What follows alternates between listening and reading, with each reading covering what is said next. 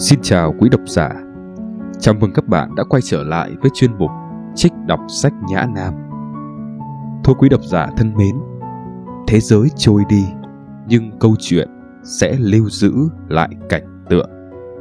Mỗi chuyện ngắn trong tập truyện ngắn mới nhất của Haruki Murakami là một lát cắt của thế giới. Hôm nay, trong chuyên mục Trích đọc trước giờ đi ngủ, Nhã Nam mời các bạn lắng nghe đoạn đầu của truyện ngắn Lời thú tội của khỉ Shinagawa trong tập truyện ngắn mới phát hành của Murakami, mang tên Ngôi thứ nhất số ít. Mời các bạn chú ý lắng nghe. Tôi gặp con khỉ già đó ở một quán trọ của suối nước nóng mờ ở tỉnh Kunma. Chuyện xảy ra 5 năm trước. Do sự tình cờ đưa đẩy mà tôi ngủ lại nhà nghỉ thô sơ đúng hơn là đã xuống cấp và gần như sắp đổ đó. Tôi đang lang thang du lịch một mình theo kiểu tùy hứng. Khi tới một thị trấn suối nước nóng, xuống khỏi tàu thì đã hơn 7 giờ tối. Đang sắp cuối thu, mặt trời đã lặn, bóng tối xung quanh nhuộm một màu xanh đậm, đặc trưng của vùng núi.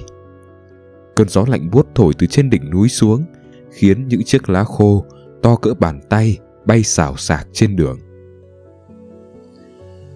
Tôi đi vào trung tâm thị trấn tìm một chỗ nghỉ tạm nào đó, nhưng không một quán trọ tươm tất nào chịu nhận khách sau bữa tối. Sau khi lần lượt bị năm, sáu quán trọ từ chối thẳng thừng ngay trước cửa, cuối cùng tôi cũng tìm được một quán trọ có suối nước nóng nằm ở khu vực hiu quạnh bên rìa thị trấn chấp nhận cho tôi ở mà không kèm bữa ăn. Một cơ sở lưu trú mang đầy vẻ tịch liêu rất hợp với kiểu miêu tả ngày xưa là nhà trọ rẻ tiền. Một căn nhà đã trải qua nhiều niên đại nhưng không có hơi hướng cổ kính nào mà chỉ thấy cũ kỹ. Đôi chỗ được sửa sang nhìn khá kịch cỡm. Kiểu cải tạo chắp vá, mỗi chỗ một ít, không ăn nhập gì với kiến trúc cũ. Không biết căn nhà có chịu được trận động đất tiếp theo hay không. Tôi chỉ còn biết cầu trời cho hôm nay và ngày mai không xảy ra trận động đất nào lớn. Quán trọ không phục vụ bữa tối, nhưng có bữa sáng và giá phòng rẻ bất ngờ. Ngay ở cửa vào có một bàn quầy đơn giản, một cụ ông, đầu và lông mày nhẵn thín thu tiền trọ trước. Vì không có lông mày nên đôi mắt to của ông nhìn sáng một cách bất thường. Trên tấm đệm ngồi đặt bên cạnh ông, một con mèo to màu nâu non cũng già như ông đang say ngủ. Mũi nó có vấn đề hay sao mà thở phi phò, nghe không giống với mèo. Nhịp thở thi thoảng còn gấp gáp nữa. Có vẻ mọi thứ ở quán trọ này đều già cỗi, cũ kỹ và đang tàn tạ. Phòng của tôi nhỏ như một cái kho chứa chăn nệm. Đèn trên trần nhà thì tù mù, sàn nhà lót chiếu, mỗi bước chân lại phát ra tiếng kéo kẹt đáng sợ. Nhưng giờ thì chẳng thể kén cá chọn canh. Chỉ cần được chui vào trong chăn, ngủ dưới căn phòng có mái che là cũng thấy biết ơn lắm rồi. Tôi để chiếc ba lô cỡ đại, hành lý duy nhất, lại phòng rồi đi ra thị trấn. Căn phòng không phải là nơi khiến người ta muốn nghỉ ngơi thư giãn ghé vào một quán mì soba gần đó để ăn bữa tối đơn giản. Tôi vào quán mì đó vì không tìm được quán ăn nào còn mở. Sau khi uống bia cùng vài món đồ nhắm, tôi ăn mì soba nóng. Mì chẳng hề ngon, nước dùng bị nguội. Nhưng chuyện này tôi cũng chẳng dám kén chọn. Còn hơn là phải ôm cái bụng đói đi ngủ. Ra khỏi quán mì, tôi đi tìm cửa hàng tiện lợi vì muốn mua đồ ăn nhẹ và chai whisky nhỏ nhưng cũng chẳng tìm thấy cửa hàng nào. Sau 8 giờ thì chỉ còn vài tiệm chơi ném phi tiêu là còn mở. Chẳng còn cách nào khác, tôi đành quay về quán trọ, thay sang bộ đồ yukata và đi xuống bể tắm ở tầng dưới.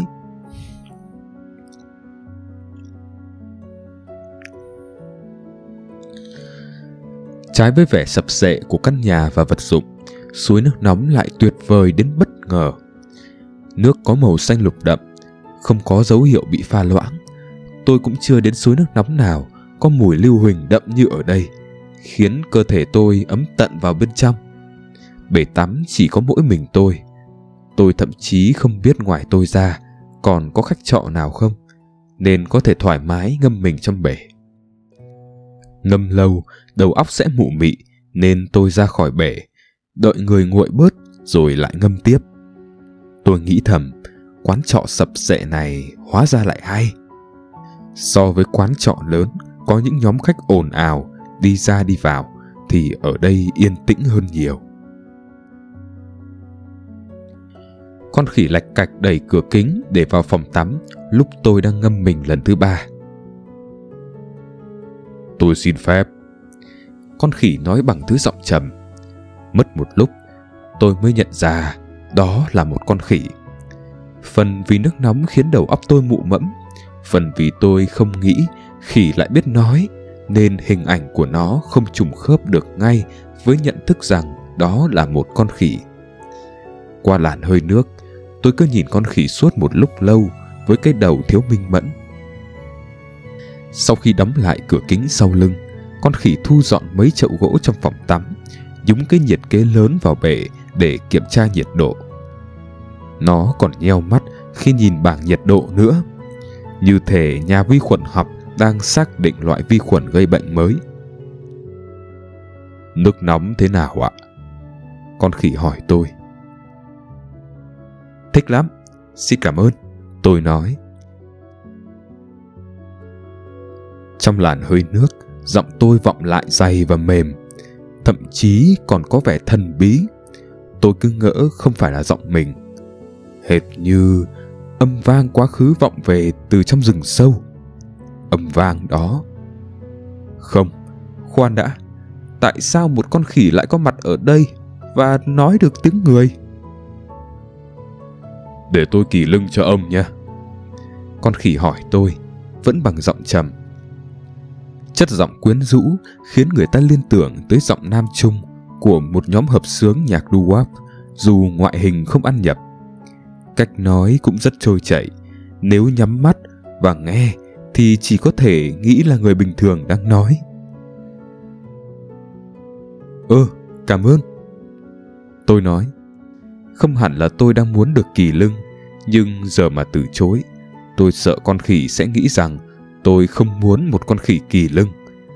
Có lẽ nó có nhã ý thật và tôi cũng không muốn là một con khỉ tự ái. Vì vậy, tôi từ từ bước ra khỏi bể tắm, ngồi xuống cái kệ gỗ nhỏ và quay lưng về phía con khỉ. Con khỉ không mặc quần áo. Đương nhiên, bình thường khỉ đâu có mặc quần áo, thế nên tôi không thấy có gì bất thường. Con khỉ có vẻ đã già, lông điểm nhiều sợi bạc. Con khỉ cầm chiếc khăn tắm tới, trà xà phòng lên đó, rồi bắt đầu cọ lưng cho tôi với đôi tay khéo léo và thành thạo. Trời trượt lạnh rồi nhỉ? Con khỉ nói. Ừ. Chẳng bao lâu nữa, chỗ này sẽ ngập trong tuyết. Lúc đó dọn tuyết vất vả lắm. Vì thấy có khoảng im lặng, nên tôi quyết định hỏi. Cậu có thể nói được tiếng người à? Vâng. Con khỉ đáp ngắn gọn, chắc nó đã bị nhiều người hỏi câu này. Tôi được con người nuôi từ nhỏ, nên dần dần nhớ được tiếng người.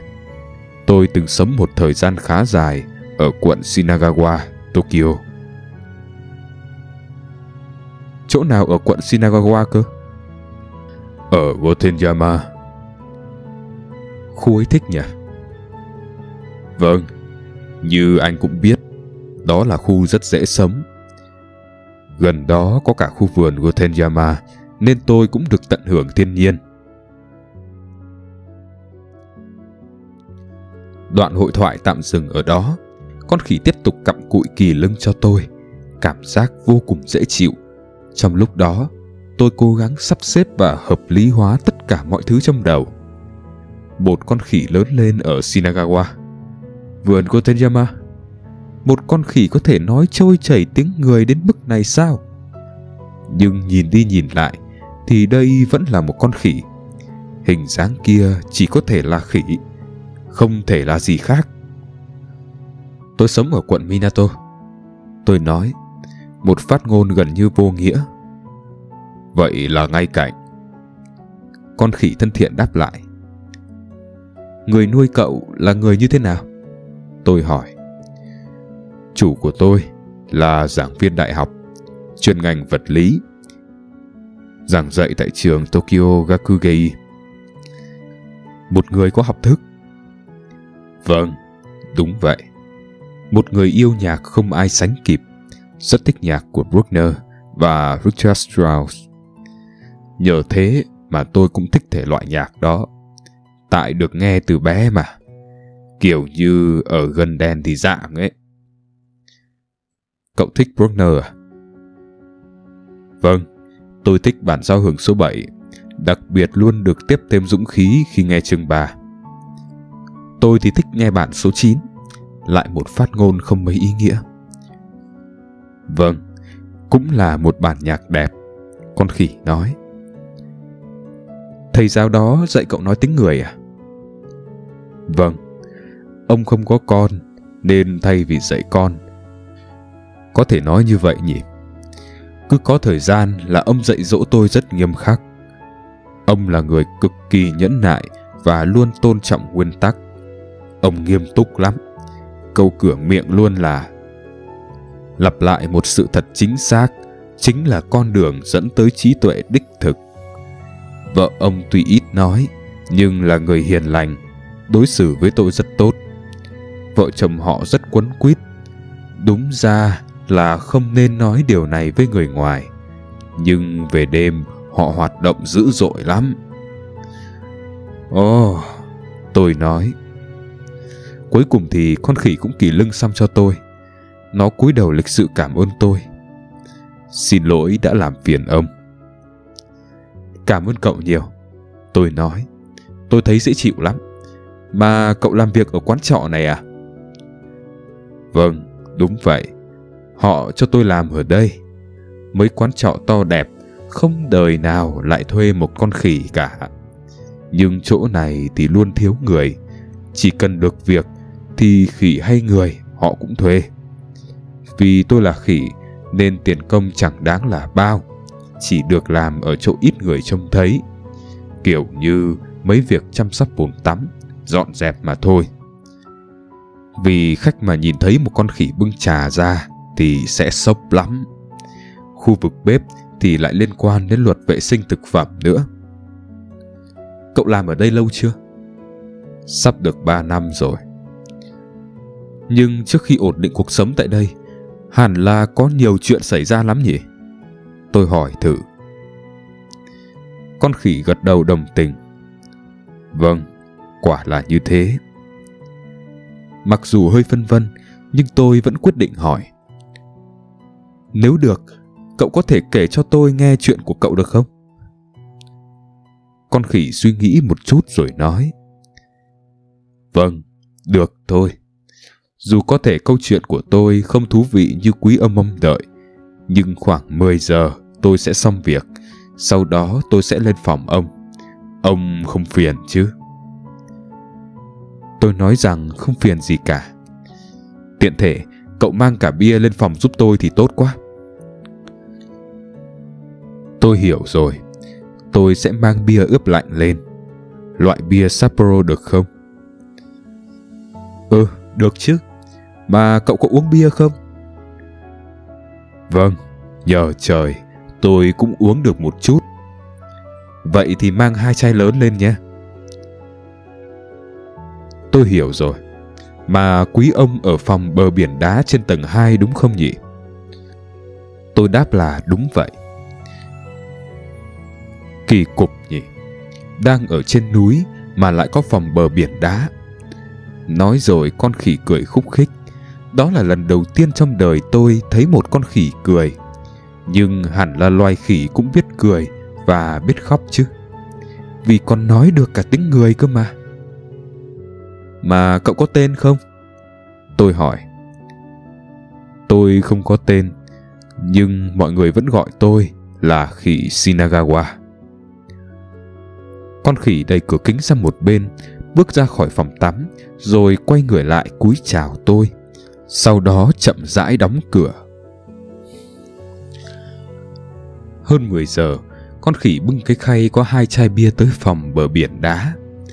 Con khỉ nói đúng tôi cũng không hiểu tại sao căn phòng này lại có tên là bờ biển đá. Vì đây thực sự là một căn phòng nghèo nàn chẳng khác gì nhà kho không có bất kỳ yếu tố nào liên quan tới bờ biển đá. Ngoài hai chai bia, trên khay còn có cái mở nắp bia, hai cái cốc, mực khô và túi hạt làm đồ nhắm. Thật là một con khỉ chu đáo. Lúc này, con khỉ có mặc quần áo, một chiếc áo sơ mi dài dài tay, có in chữ ICNY và một chiếc quần thể thao màu xám chắc là quần áo cũ của trẻ con được ai đó cho. Vì trong phòng không có bàn, nên chúng tôi ngồi trên tấm đệm mỏng, dựa lưng vào tường. Con khỉ dùng cái mở nắp để mở bia, rót vào hai cái cốc. Sau đó chúng tôi cụm ly trong im lặng. Cảm ơn ông vì đã mời. Con khỉ nói, rồi uống bia ừng ực, nom rất ngon lành. Tôi cũng uống theo. Thú thực tôi thấy không được bình thường khi ngồi cạnh một con khỉ và uống bia. Nhưng có lẽ vấn đề chỉ là quen hay không mà thôi. Chà, uống bia sau giờ làm mới tuyệt làm sao? Con khỉ vừa nói, vừa dùng mu bàn tay lông lá để chùi mép. Nhưng vì là khỉ, nên tôi chẳng mấy khi có cơ hội uống bia như thế này. Cậu sống ở đây luôn à? Vâng họ cho tôi trải nệm ngủ ở một phòng giống như phòng áp mái. Thi thoảng lại có chuột chạy qua, khiến cho tôi không nghỉ ngơi được yên. Nhưng nói gì thì nói. Phận làm khỉ, được ngủ trong chăn, được ăn ba bữa là đủ may mắn rồi. Chẳng dám mơ tới thiên đường. Con khỉ đã uống hết cốc bia thứ nhất, nên tôi rót thêm cho nó.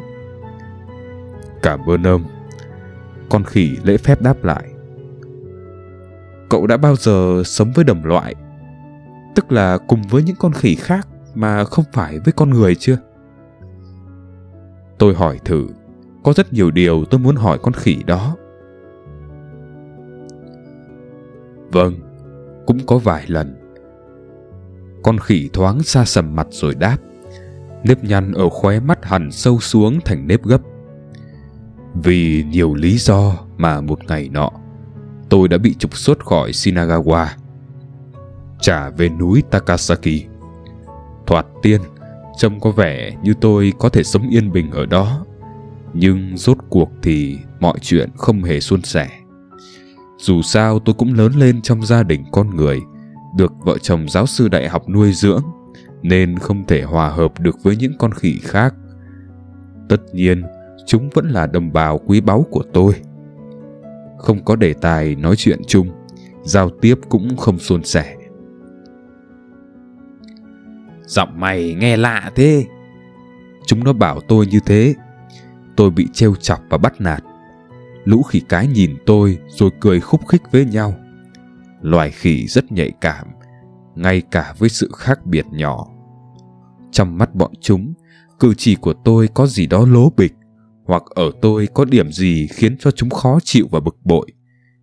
Thế nên, dần dần tôi thấy khó sấm đến một ngày thì tách ra khỏi đàn và sống một mình.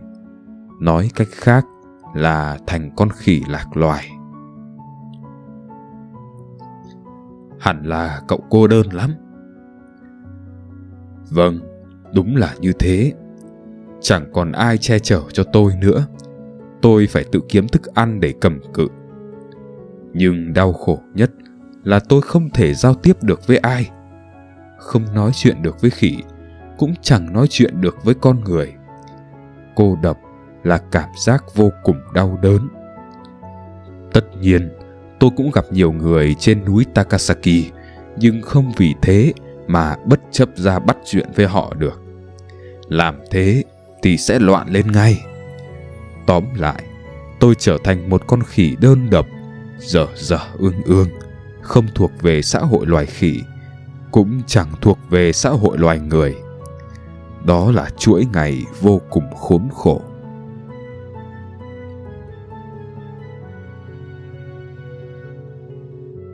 Vừa rồi là phần giới thiệu và trích đọc truyện ngắn lời thú tội của khỉ shinagawa. Cảm ơn quý vị và các bạn đã chú ý lắng nghe hẹn gặp lại các bạn ở số trích đọc tiếp theo.